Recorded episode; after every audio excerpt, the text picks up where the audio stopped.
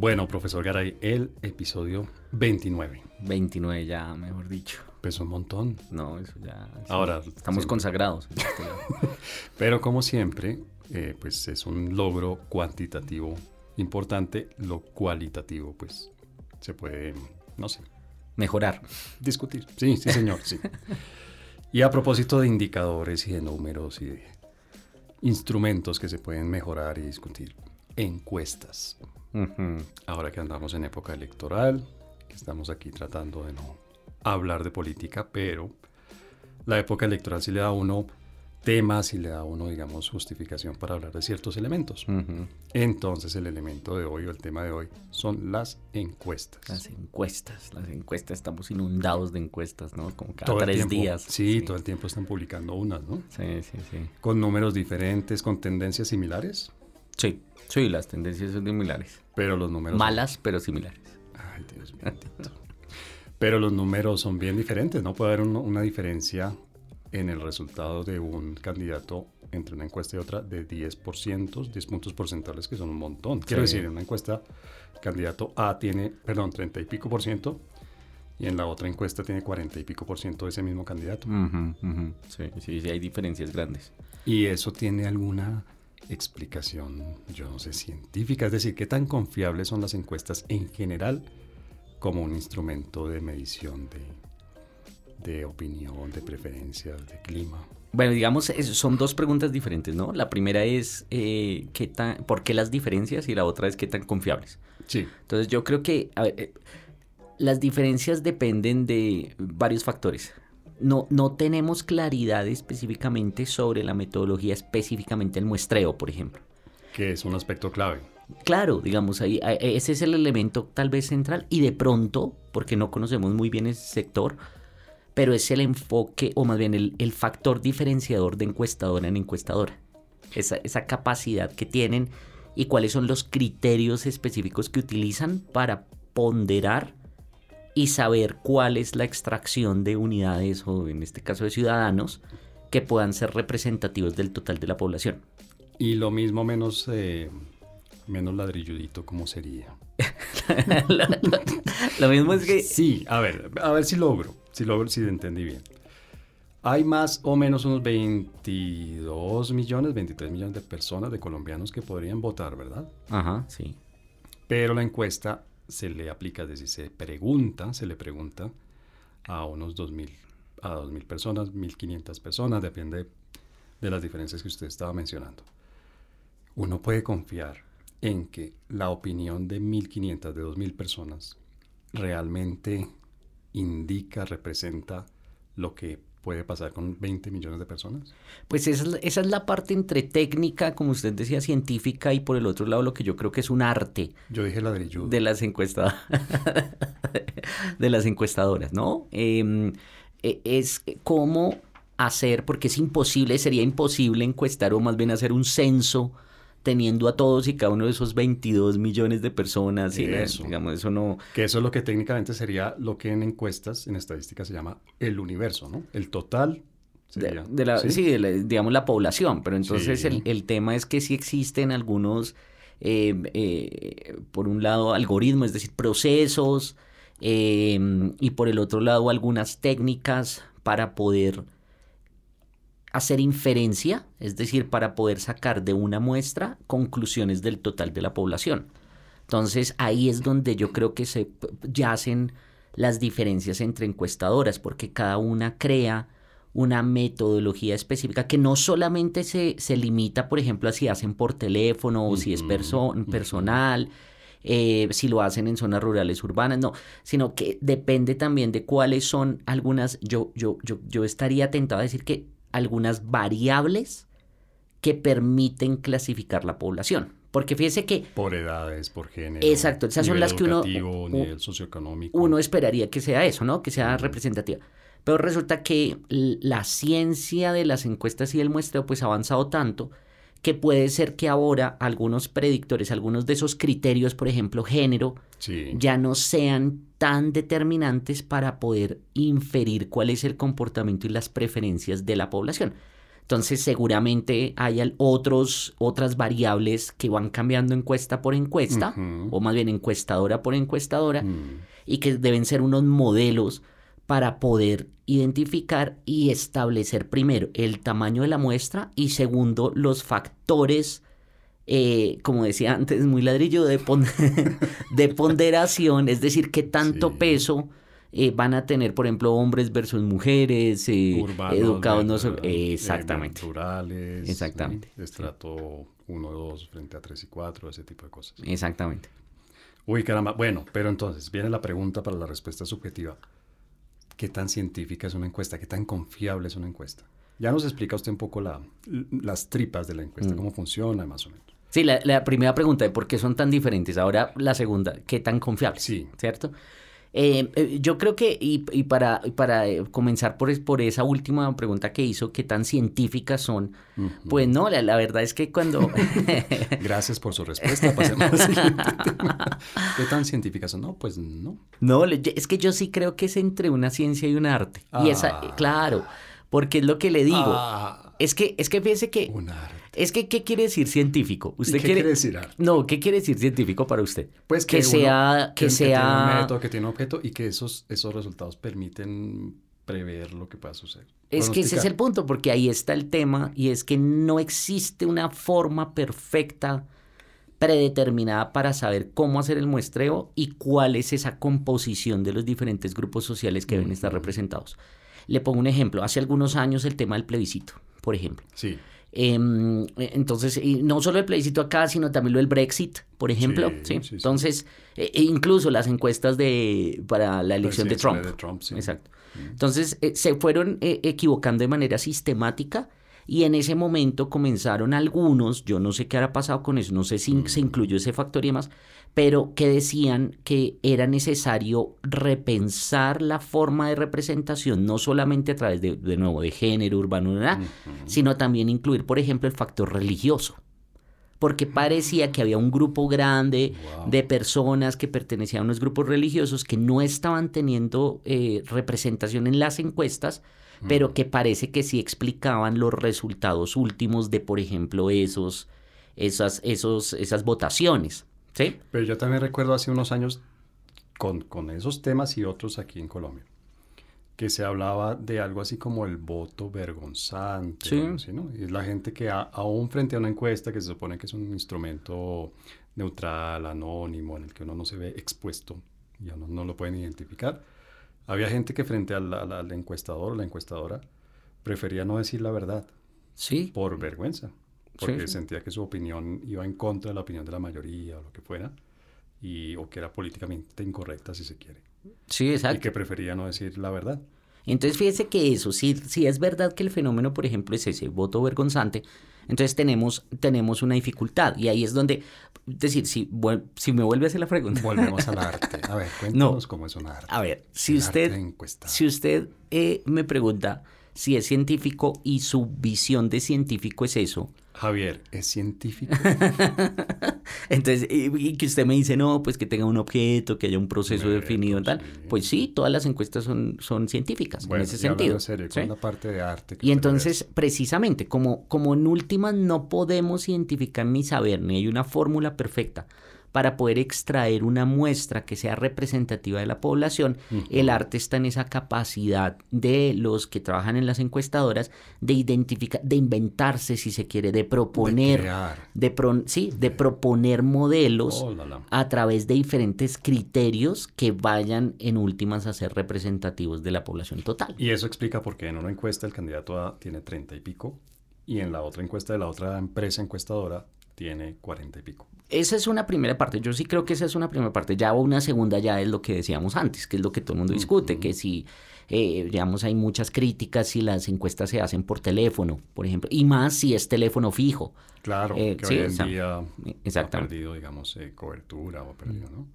Exactamente. Y lo otro es la forma como se hacen las preguntas, que es ahí yo creo que se da eh, la posibilidad de ese, a ese, ese tema de esas posiciones vergonzantes, como usted las denominaba, eh, sí, digamos, eh, no más volviendo al plebiscito, es que si usted hace una pregunta de, ¿usted quiere la paz Ah, verdadera, absoluta, un mundo perfecto o no? Pues, no, diga la verdad. No, no, mentira, no, tampoco.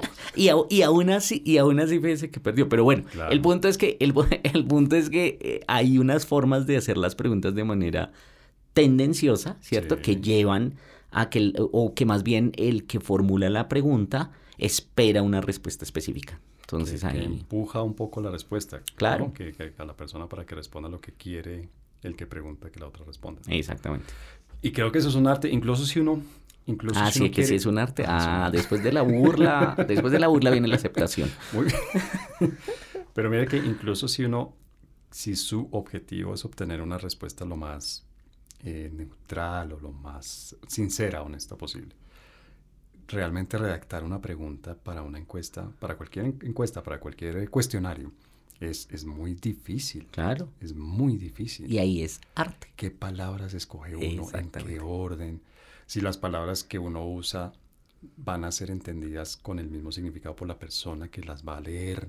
No, yo me acuerdo hace años en el, en el censo que se hizo que se preguntaba en ciertas regiones del país que si en esta casa había doctores. Y el encuestador quería saber si había gente con, con título de doctorado, de PhD, de doctorado. Y en ciertas zonas lo entendían como si había alguien a, a la que la gente le dijera doctor o Claro, doctora. claro, claro. Entonces, gente normalmente con un grado, un pregrado de, de- de universidad, en ciertas zonas todavía. Aquí en Mm. Bogotá se le dice doctor. Sí, sí. Entonces, resulta que creo, si no me falla la memoria, que en el departamento de Chocó eh, apareció como el departamento con más gente con doctorado en Colombia porque la pregunta estuvo mal hecha. Estaba mal hecha, mal claro. Entonces, sí, es un, es un tema, eh, es un arte. Sí, ah, sí, ve. Tiene usted, muy artístico, sí, tiene usted razón. Eh, ve, No, no es que salgan eh, con, con instrumentos o a pintar, no, es, es, es un arte en, en el sentido amplio de la palabra. Muy bien. Y a propósito de sentido amplio, bueno, entonces, usted nos dice que, que sí son confiables, pero que... No, yo creo que, yo creo que hay que siempre tener en cuenta que son pruebas. Juega, esto lo hemos hablado en varios momentos. mm, los, los seres humanos tendemos a calificar todo lo que tenemos alrededor a través de unos ideales, ¿no? Entonces el ideal es la encuesta perfecta, sí, pero nadie tiene la encuesta perfecta. Entonces, por eso le, dan, le damos tan duro a las encuestas. Ahora, si usted me dice entonces confiable, quiere decir que podemos creer ciegamente en lo que están mostrando las encuestas. No, porque hay muchas dificultades, de nuevo, son propuestas que hacen estas personas que yo sí creo que son muy serias para poder leer cuáles son las tendencias generales en la población en un momento Yo creo que tendencias es la palabra clave. Por lo menos en encuestas electorales, yo creo que tendencias es la palabra clave, porque, digamos, el número, la cifra, quiero decir, que aparece en la más reciente encuesta, dice algo, hay información que puede ser útil. Ujú. Útil, por ejemplo, para las campañas, para ver si están haciendo las cosas bien o no, si, no- si la- si el número no es el que ellos esperaban, hay que darle un giro a la estrategia, ¿no? Lo que sea. Sí, como, como algunos que... Y fíjense la, la diferencia, ¿no? Y, y pues yo sí creo que ahí hay un tema. ¿Por qué pone cara de maldad? No, es que me da Ah, risa. perdón, segundo capítulo que grabamos cara a cara. Cara a cara. Eso, sí. Esto es Entonces una puedo manera- ver su cara de maldad. ¿Por qué pone cara de malo, Javier? no, es que me, da- me acuerdo de lo del tema del centro. Ah, Entonces, entonces, hace unos días, yo no sé si usted se acuerda, No, eh,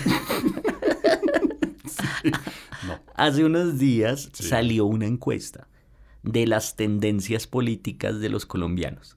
Ah, esa no la vi. Y, y entonces les preguntan, ¿usted de 1 a 10 cuánto se califica? Siendo 1 izquierda, 10 derecha. Pero es que también se lo Algo así. a la gente. Exacto. Entonces, ¿qué pasó? La mayoría de colombianos, yo no me acuerdo cuánto, pero era como el 60%, no me Centro. acuerdo, sí. Soy centro. Todos eran centro. Ay, man. Sí, todo el mundo era centro. Pero ves que hacen malas encuestas. Esa Es una Exactamente. encuesta mal hecha, una pregunta mal formulada. Pero entonces me acuerdo que muchas personas en Twitter decían, sí ve, aquí está, pasaremos a segunda. y, Ay, y entonces Dios. ahí es, ese es el Un problema saludo. de no entender este tema del arte y de que, y que todas estas son simplemente procesos de acercamiento a la realidad, pero no son la realidad misma, No, no porque hay muchas dificultades. Y una cosa es esa, por ejemplo, Mm. lo que usted dice, uno puede saber qué es lo que está pasando más o menos, Mm. ¿cierto? Pero, y ese es otro error, con esto no podemos predecir qué va a pasar. Porque esa es otra, ¿sí? Sí, sí, sí. Y, y, y, hay, y, hay, muchos, incluso yo me acuerdo de Economist a propósito de las elecciones en Francia. Mm. Bueno, digamos que no se equivocaron porque pues, ganó Macron y ellos habían predicho esto. Pero eh, eh, lo que hacen es establecer probabilidades de victoria de uno de los candidatos. Que son escenarios finalmente, ¿no? Escenarios futuros. Exacto. Y, mm. y pues, a ver, no, no, no se pueden establecer probabilidades en estos casos, porque cada certamen, mire, certamen electoral es único en su especie. O sea, este pero yo lo que, lo que noto es que esa negociación suya con ladrillera Santa Fe va bien. Yo estoy viendo mucho guiño para que una fábrica de ladrillos empiece a a, apoyar económicamente. o sea, usted se está anticipando, usted se está anticipando. No, no, no, es que noto que usted usa un ladrillo y luego otro. Y, ¿no? Es como... señor Garay, derrumbe usted ese muro. ¿Qué, es esa cantidad de ladrillos? Javier. Es una... Eh, a ver. Usted se está anticipando, así como están haciendo algunos candidatos. Los incorregibles. Como algunos candidatos ya se están anticipando aquí, como saben que no van a hacer nada, entonces ya están diciendo va a ser culpa de A, B, C y D. Usted también se está, usted ya me está echando la culpa usted ya me está echando la culpa por si llegamos a perder eh, ah, eh, audiencia. audiencia. sí. O sea, yo creo que Estos hemos bajado, cientos de miles. Hemos bajado por lo menos de los 5 millones normales de personas que según las encuestas hoy en cada episodio de Los Incorregibles, estamos rondando el 4 millones y medio. Exactamente. A ver si lo explicamos un poquitico menos ladrillo, señor. No, pues es que esta parte sí es más complicada. Pero oh, lo, que quiero, lo que quiero decir, el mensaje es, es muy difícil predecir a partir em, de, de, digamos, de atribución de probabilidades sobre lo que son simplemente tendencias de un momento dado. Sí. ¿Sí? es eso. Es eso. Y, ya, fácil. Sí. pues más fácil de lo que lo había dicho, sí, de pronto. Pero a ver, vamos por partecitas sin esto y vamos redondeando este tema. Entonces, las encuestas, cada encuesta que se hace, cada vez que se publica una encuesta, le da una imagen de un momento dado que es esta metáfora que utilizan de una fotografía. Tomar una fotografía, en el momento en que toman la fotografía, hay tanta gente que dijo que iba a votar por este, y hay tanta gente que dijo que iba a votar por aquel. Y hay tanta gente que dijo que ni por el berraco va a votar por este otro. Un saludo especial. Bueno, esa es la foto, chácate. Luego uno puede ir armando, entre comillas, una película, es decir, la foto de hace seis meses era esta, la de hace dos meses era esta, la de hace 15 días era esta y la de ahora es esta, miremos qué tendencias hay. cada vez hay más gente que vota por este o cada vez hay menos, este va aumentando, este va disminuyendo, bueno. Ahí hay tendencias. Uno en la, en, la en la película que arma a partir de varias fotos ve una tendencia.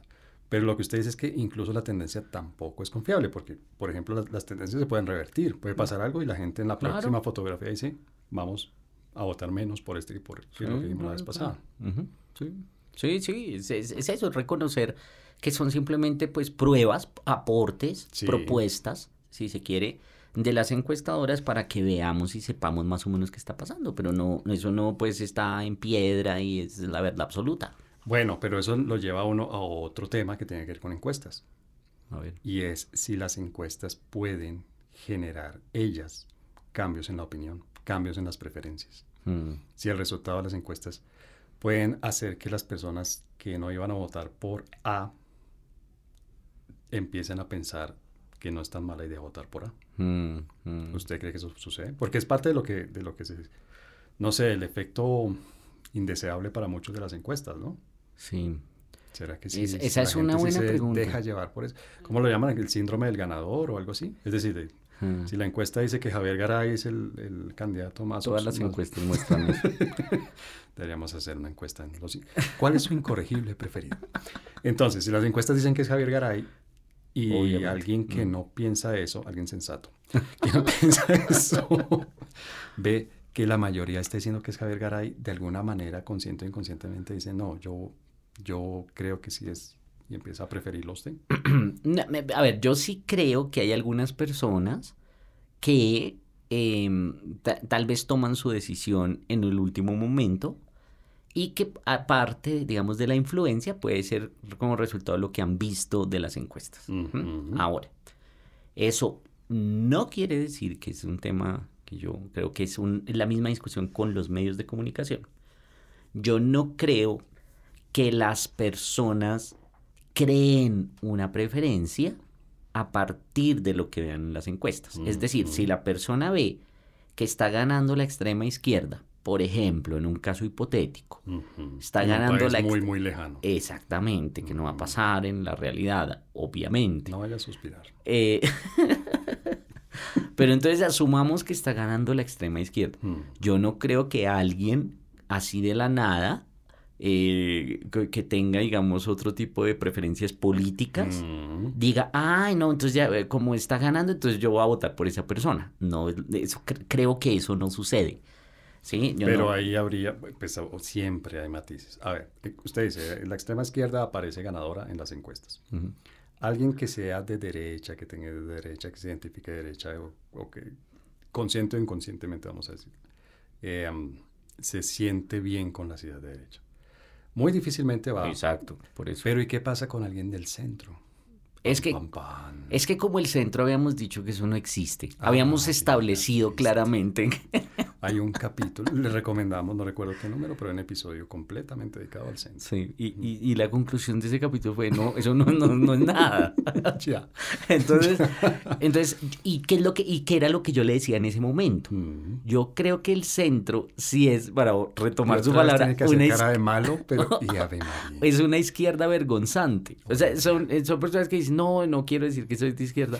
Entonces, pero lo son, entienden su corazoncito. Ay, Dios. Entonces, eh, entonces yo creo que obvio por eso es más fácil que, ah, bueno, yo me voy a ir por este. ¿Sí Pero entonces, ahí sí podríamos admitir que las encuestas pueden darle un empujoncito Claro, yo sí a creo. un grupo de la gen- a un grupo de gente Sí, sí, para sí. que tome una decisión que no ha- que no había considerado tomar antes de ver el resultado de la Mm, encuesta. sí, exacto. Pero no es el único factor, ¿no? Bueno, Yo creo que hay muchos otros factores. De hecho, de los que saben de temas electorales, he escuchado que dicen, por ejemplo, que la mayoría de los electores toman su decisión en la urna. yo lo hice Sí. así una vez. Sí, Con- entonces... o sea, que yo recuerde conscientemente, sí hubo, Mm. no recuerdo la elección, pero sí hubo una que yo no, no supe, sino hasta el momento de estar en el, eh, en el tarjetón. puesto de votación frente al tarjetón. Y, y eso puede, entonces, ¿qué quiere decir? Toman la, toman la decisión, ahí debe haber algún sesgo de disponibilidad seguramente, Mm. y seguramente pues hay una parte de influencia de las encuestas, pero no es lo único, son las noticias, los escándalos de la última semana, lo que han escuchado los amigos, lo que, Sí, me, sí, ¿sí me sí. entiendes? Es una cantidad de cosas eh, que yo creo que impulsan, pero no solamente las encuestas. Entonces yo sí creo que están, eh, es- es- están sobreestimadas. La Eh, importancia, la fuerza, la- el efecto que pueden tener. Sí, yo sí creo que está sobreestimado.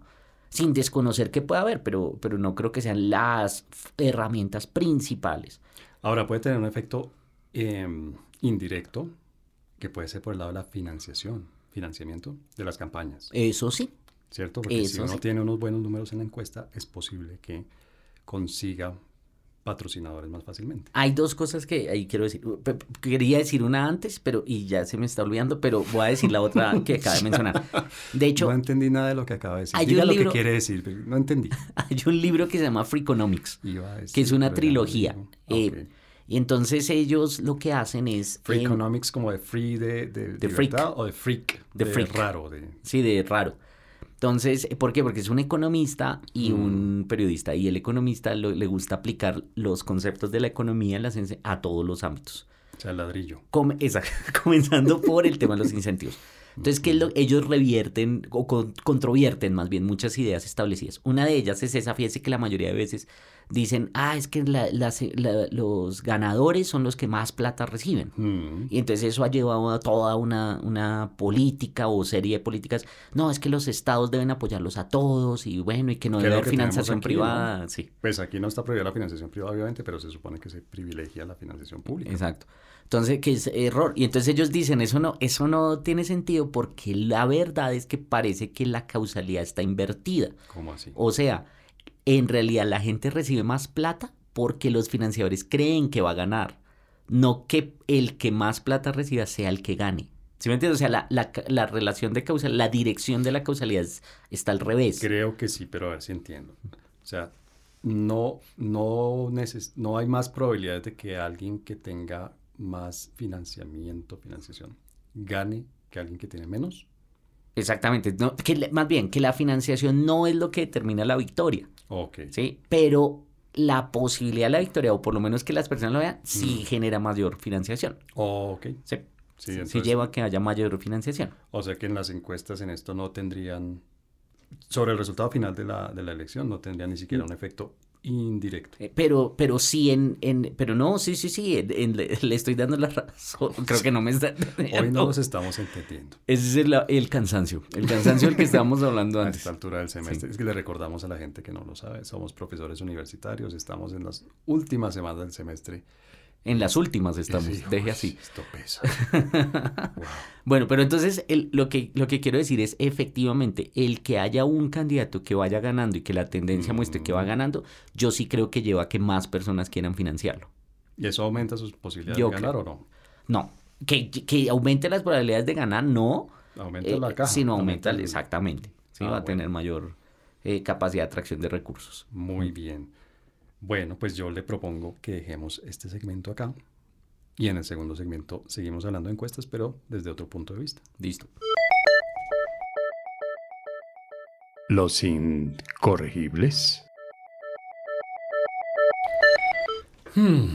Bueno, profesor Garay, primer segmento, eh, acabamos, eh, terminamos el primer segmento de estos incorregibles dedicado a las encuestas, viendo pues cuál puede ser el efecto real de las encuestas sobre la opinión de la gente, sobre las preferencias, sobre las decisiones de la gente. Y este segundo segmento, para seguir en nuestro tema de encuestas, pues hay dos subtemas, digamos. Uno es las propuestas que hay, que han salido en los últimos días aquí en Colombia, pero que es algo que surge, desaparece, resurge, vuelve a desaparecer. Es una cosa prácticamente cíclica y es la necesidad de regular, de controlar, de normatizar las encuestas. Eso sirve para algo, eso es bueno, eso es malo. Debería haber una ley de encuestas. No, a mí se me hace completamente indeseable eso. Indeseable por varias razones. Primero, por lo que habíamos dicho, el tema de, de no, hay, no hay el algoritmo perfecto, de la receta perfecta para hacer una, la encuesta ideal. Eso no existe. Que sería la primera línea de esa ley, más o menos. o Pues, sea, sería el corazón de la ley. claro, ¿no? Que alguien diga, mire, una encuesta se tiene que hacer A, así. B, C y D, exacto. Pero entonces ahí lo que está es, es, es, es construyendo, no, eso es, eso es humo. Realmente eso no hay nada ahí. Sí. Y lo que sí resulta siendo es que cada grupo de interés va colgando su, sí, su- Sus arandelas. Exactamente. Y resulta entonces siendo esto una cosa política de Mm, manipulación mm, de las mm, encuestas. mm. Eso por la primera razón. Y la segunda razón es la parte del arte. De nuevo, yo sí creo que es que el tema, a través de la experimentación de los errores, hace, hace algunos años que eh, no me acuerdo si fue cifras y conceptos, no me acuerdo, una de estas encuestadoras Mm. que se atrevió a hacer una propuesta eh, metodológica con, con estadística bayesiana para hacer una predicción, no sé qué, y que salió terrible. Salió terrible. Pero la pudieron hacer. Y lo interesante es que son aportes que se dan, sí, son propuestas. Y usted, y usted y yo lo sabemos porque eso es la academia. La academia Mm. es proponga, equivóquese, todo el mundo le da Sí. durísimo, yo estoy acostumbrado, todo el mundo le da durísimo, que, que esto es malísimo, que qué artículo tan malo, que eso no se lo publico, cosas de esas. Calma, calma.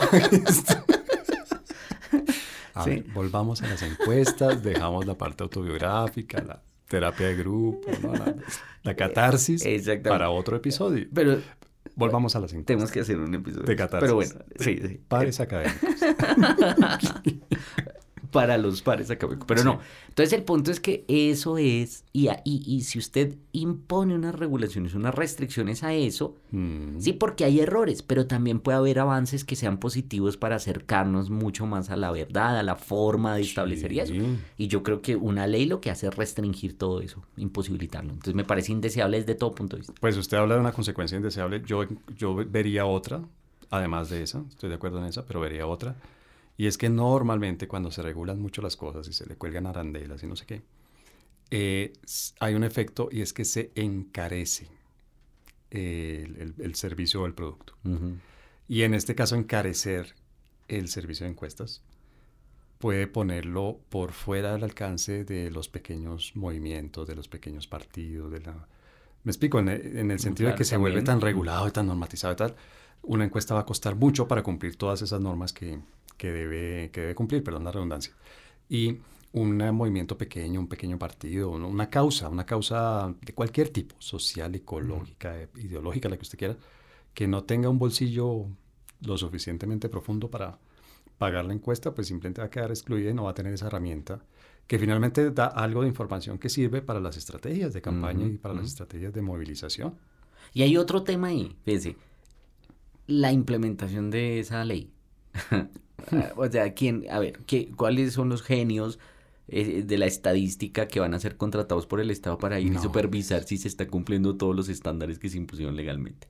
Entonces, otra vez vuelve y juega, es otra eh, ley muerta, así como, como la sentencia esta de, de prohibición de la pesca ah, em, ¿por qué? Porque son seres sintientes. Mm, sí, exacto. ¿Y, mm, quién va, quién va a mirar si eso se va a cumplir? ¿Cómo lo...? No, no pues, además, pues eh, yo, yo, sé porque hay alguien cercano a una persona cercana, por ejemplo, e, ese tipo de pesca en Colombia, en parte se da en zonas muy lejanas, en Guainilla, en Baupés, pues en territorios que sabemos que en los...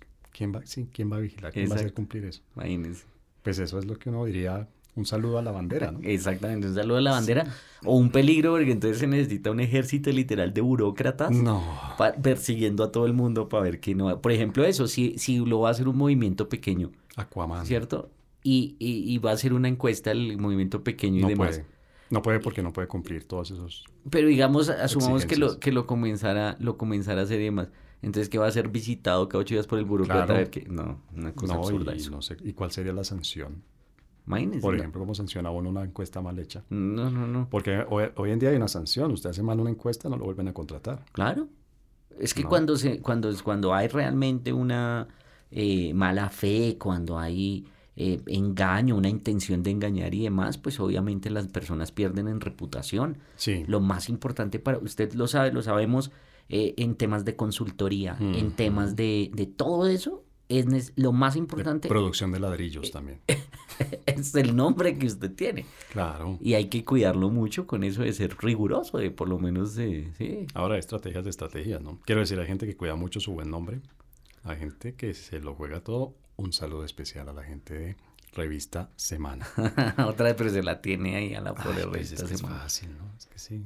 sí Quiero decir, es fácil porque están... Maleta, maleta, es maleta. sí, sí, sí. sí.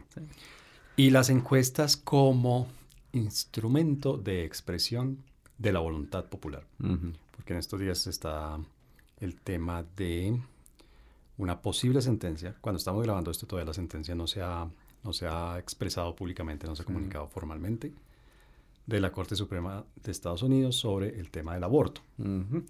Y ya aparecieron encuestas en Estados Unidos, obviamente, en las que la gente expresa su preferencia por si sí quiere que la sentencia salga en un sentido o en el otro.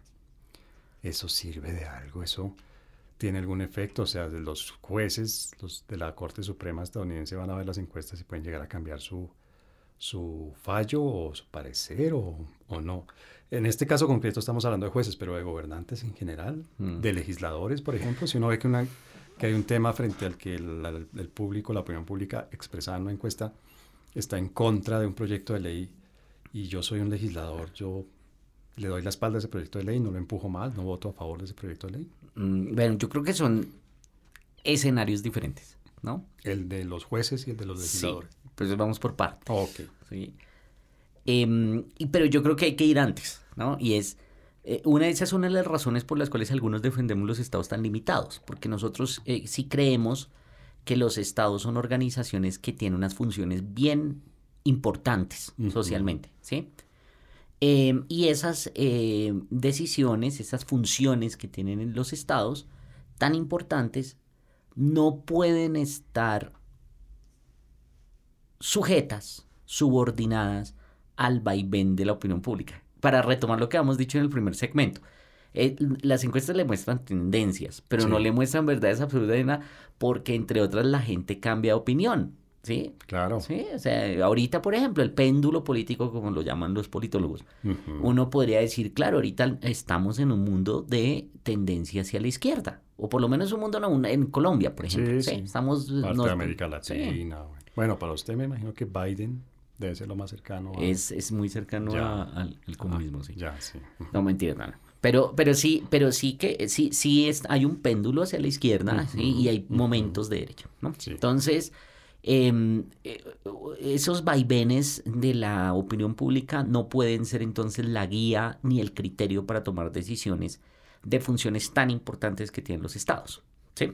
Y ahí, pero ahí estamos, quiero decir, eso que usted dice vale para el legislativo, el ejecutivo y el judicial.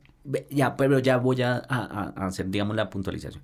Pero entonces, en este caso, ¿qué es lo que están haciendo estos jueces? Estos jueces tendrían que estar, ahora ahí hay tradiciones de derecho constitucional estadounidense y es realmente el, la, Corte debe eh, tomar decisiones basadas en el contexto y el cambio del contexto histórico a la luz de lo que se estableció en la Constitución o debe mirar cuál es el espíritu de la Constitución en el momento en que fue redactada.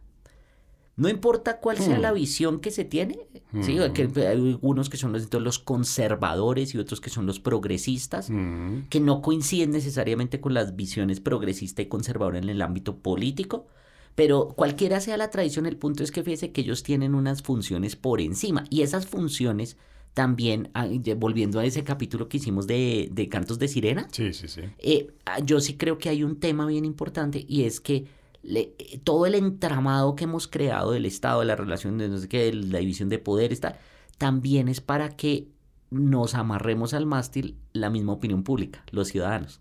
Eso de que los ciudadanos y las mayorías mandan siempre, no, eso es muy mm. peligroso. Uy, caramba. Sí, eso es muy peligroso.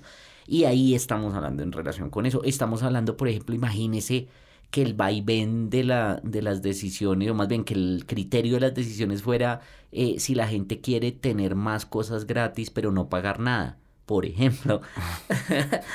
¿Sí me entiendes? ah, ya, ya. Sí, entonces... Sí, no, no, no. Porque pues hay muchas cosas que pero, Pero creo yo que, creo que hay un ejemplo también, o un tipo de ejemplo que es más, más claro y más cercano, es cuando estamos hablando de derechos para las minorías, por ejemplo. Raciales, em, sexuales, religiosas, por ejemplo, que es un tema muy de nuestra sociedad de, no sé, unos 30 o 40 años para acá. Son minorías porque son los que son, minoritarios. Sí, claro, sí, es una muy buena gracias, análisis. Farid. Este es mi momento. Gracias, Farid. Quiero decir, es un, lógicamente, un aporte impresionante en todos los 29 episodios. Cada episodio dejamos una píldora, dejamos una gema de conocimiento y de saber. Pero hablando en serio, pues son minorías, pues evidentemente porque no, no es la mayoría de la gente no es como piensan los de la mayoría. No me haga cagar hombre que voy para un lado. Entonces, dejar en manos de las mayorías decidir si las minorías tienen derecho o no es algo bien enredado. Claro, no, eso es, no, es enredado, es súper peligroso, es, es indeseable. En un país donde es mayoría, no sé, el catolicismo, el islamismo, el judaísmo, el que sea, o el ateísmo, cualquier cosa. Y que sea esa mayoría con esa creencia religiosa la que decida si las minorías religiosas en su país mm. tienen derechos, los mismos derechos que ellos, yo creo que va a ser muy complicado. Claro, eso no tiene ningún sentido, eso no tiene ningún sentido. Entonces ahí yo creo que va a haber una restricción. Mm. Ahora, lo que quería decir de puntualizar es los legisladores, por lo menos en la forma como entendemos el Congreso, entonces me, me, vuelvo un poco. Mm. En abstracto, yo estaría de acuerdo con usted. Esto debe aplicar para todos, para el presidente, para el, para el judicial, y para el legislativo, para todos. No deben eh, voltear a mirar las encuestas, no las deben tener en, cuenta a la hora de tomar decisiones. Pero resulta que pues en la vida real las, la, el quehacer, por ejemplo, de los legisladores, ¿sí? el quehacer del Ejecutivo debe ser muy cercano a esa opinión pública. ¿Sí me entiende? Entonces hay debe algunos... darle gusto? no, satisfacerla? No creo que en, todos los elementos, pero sí por mm. lo menos que haya algunos elementos. Por usted había puesto el ejemplo de, entonces el legislador deja de apoyar alguna, algún proyecto de ley porque las encuestas están a favor o en contra. Entonces yo creo que en la práctica eso sí sucede. Y la pregunta es si eso debería suceder. Y ahí yo creo que la, la, respuesta sería mucho más profunda, mm. eh, porque sí, por un lado, no, pues hay unos temas que no deberían ser objeto de, esas, de esos vaivenes, pues, pues, juega de la opinión pública, pero por el otro lado, eh, también esta gente pues responde y tiene ¿no? rendición de cuentas y en el caso de los Estados Unidos, por ejemplo, el tema de Call Your Congressman, eh, entonces, claro, entonces las personas, las personas presionan mucho a sus congresistas porque hay un tema de representatividad. Claro. ¿Sí? Sí, hay unas propuestas ahí que yo, digamos, hay unos temas que a mí me parece que incluso esa forma como entendemos el Congreso eh, no debería ser, pero no es objeto de esta de este episodio. Lleno de gemas, ladrillos y Es otras una cosa cosas. impresionante. este Sí, pero es, es complicado. Pues le digo, porque si uno se va a la historia no tan lejana, pues claro, obviamente hace mucho, mucho tiempo, pero no tanto en, en la historia de la humanidad, el tema de la esclavitud. O sea, en algún momento la libertad de los, darle, concederle la libertad a los esclavos y la abolición de la esclavitud más bien, Ujú. puede que no hubiera sido en ese momento político la opción más popular. Yo me atrevería a decir que si se hubiera hecho una encuesta en los países que tuvieron una esclavitud como este, en el momento en que algún político decidió proponer la abolición de la esclavitud, es muy posible que la mayoría de la gente no quisiera la abolición de la esclavitud. Sí, es claro. posible. Mm, Sí, sí, sí. Pero ahí vuelve y juega, estamos en el otro, en el otro terreno, que es el de esas funciones generales, una de ellas es el tema de garantizar derechos. Sí, de asegurar los derechos y, esos, y esos derechos sí son inviolables. Sí, pero es que ahí sí nos metemos, y lo digo pues usted sabe con respeto, pero usted y yo nos metemos en discusiones bien enredadas porque ¿qué es, ¿cuáles derechos? Mm. Quiero decir, para algunas personas la educación es un derecho. Sí, sí, pero no lo la es. salud, eh, Sí. ¿no? Mm. O sea, usted opina que no, entonces ahí es... No, Pero no, no, es que no es de opinión. Ah. es que no es de opinión, es de... Es enredado. eh, es de, es de aplicar enredado. conceptos. Es que, es que, es- eh, pero bueno, vamos a hacer un, cap- un episodio Otro episodio, sí, señor. Bueno, pues yo la verdad creo que podemos dejar por ahora nuestro tema de las encuestas ahí. Perfecto. Los incorregibles recomiendan. Bueno, profesor Garay, llega el momento más esperado por los, bueno, hasta hace poco 5 millones, después de sus eh, intervenciones de hoy, 4 millones y medio de escuchas de los incorregibles. Las recomendaciones. No, No que, no, sí. es- que no. Ahora se va a revelar, ahora no hay, ¿no? Ya Me no quiero recomendar yo nada. No, re- recomiendo nada. Si quiere usted recomendar. no. ¿Qué? Y me comencé a leer un libro buenísimo, un libro reciente. Sí. ¿sí? Se llama, se llama The Sin, The Unseen and the Unrealized. Hijo. Es de un autor Per Bylan o Byland. Es A ver, en español. lo visto, lo no visto y lo no... Bueno, lo no realizado. Voy a hacer la traducción muy, muy Lo textual. no hecho realidad. Exactamente, lo no hecho realidad.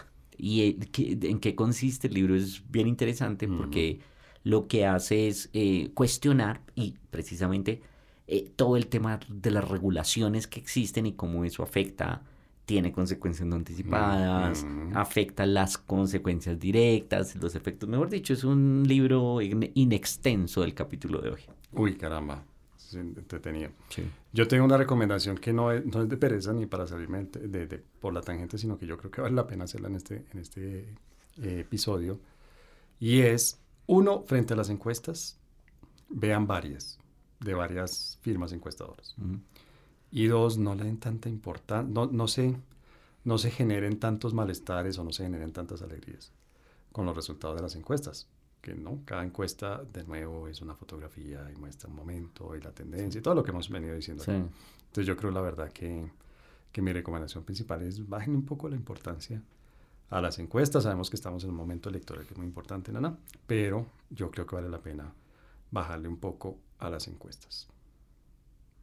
¿Qué quiere decir bajarle a las La encuestas? importancia, deje de estar tan pendiente de las encuestas. Ya. Y frente a los resultados de las encuestas, pues baje la importancia a eso también. Claro, indican algo, pero no es el fin de la historia. Ah, sí, eso sí. Nada es el fin de la historia. Así decía Fukuyama. así.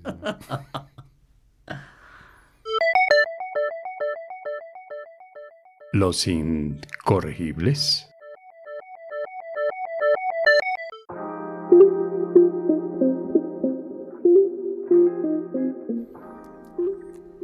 Ay, profesor Garay, bueno, como siempre pasa el tiempo rápido. Mira, aquí aquí tenemos 44 minutos Muy de rápido. grabación. Eh, segundo episodio que grabamos cara a cara. Una maravilla en un estudio que no se imaginan. Yo estoy feliz. Feliz. Podría aquí hacer episodios de 4 y 5 horas. aquí. Yo no. Bueno, con usted no. no sé, con Vicky Dávila. ¿Cómo, cómo usted se imagina haciendo un podcast con, con Vicky Dávila? ¿Por? ¿Pero qué? ¿Por qué? No, no, no. Mi pregunta es esa. A mí ella me cae bien. Señor, esa no es la, no respuesta. Pero, o sea, es que quiero saber por qué. ¿Habla mucho o qué? No sé. Eh, porque ahí sí sería como con la vicepresidenta. que nos dice, ay, yo no quiero ir porque eso solo habla y habla y habla. Eh, sí, después le cuento, sí. Después le cuento un- una anécdota que, que tiene, no la puedo contar al aire, pero sí. Sí, señor. Bueno, entonces, eh, pues nuestro segundo episodio cara a cara, vigésimo noveno episodio de Los Incorregibles. Y se voló el tiempo hoy hablando de encuestas. A propósito de encuestas y de sondeos, ojalá la gente que nos escucha, que nos sigue por Twitter, arroba crítico, C-R-I-T-T-I-K-O, C-R-I-T-T-I-K-O, y arroba capu73, CAPU73, capu73, CAPU73, que nos cuenten por allí qué temas quisieran eh, que tratáramos aquí en Los Incorregibles. Ay, sí, ideas, ideas, porque Sí. es difícil establecer. Y dennos una manita para no hablar de política. No solo de política. No solo de política. Y sobre pues. todo no solo de política electoral, porque siempre Oh, metemos en la política. sí, sí. Listo. Eso es pesado. Profesor Javier Garay, muchas gracias. Ojalá pueda usted sobrevivir a este fin de semestre académico. Porque muchas gracias, profesor Páez. El agotamiento ya me tiene, yo no él. sino me tiene, Yo creo que, yo creo que la gente lo notó hoy. Y de nuevo, de nuevo un saludo especial a estas fábricas de ladrillos que en el episodio de hoy pueden encontrar una inspiración para sus campañas que recibimos el, el apoyo económico. Que vivan los ladrillos. Que vivan los ladrillos.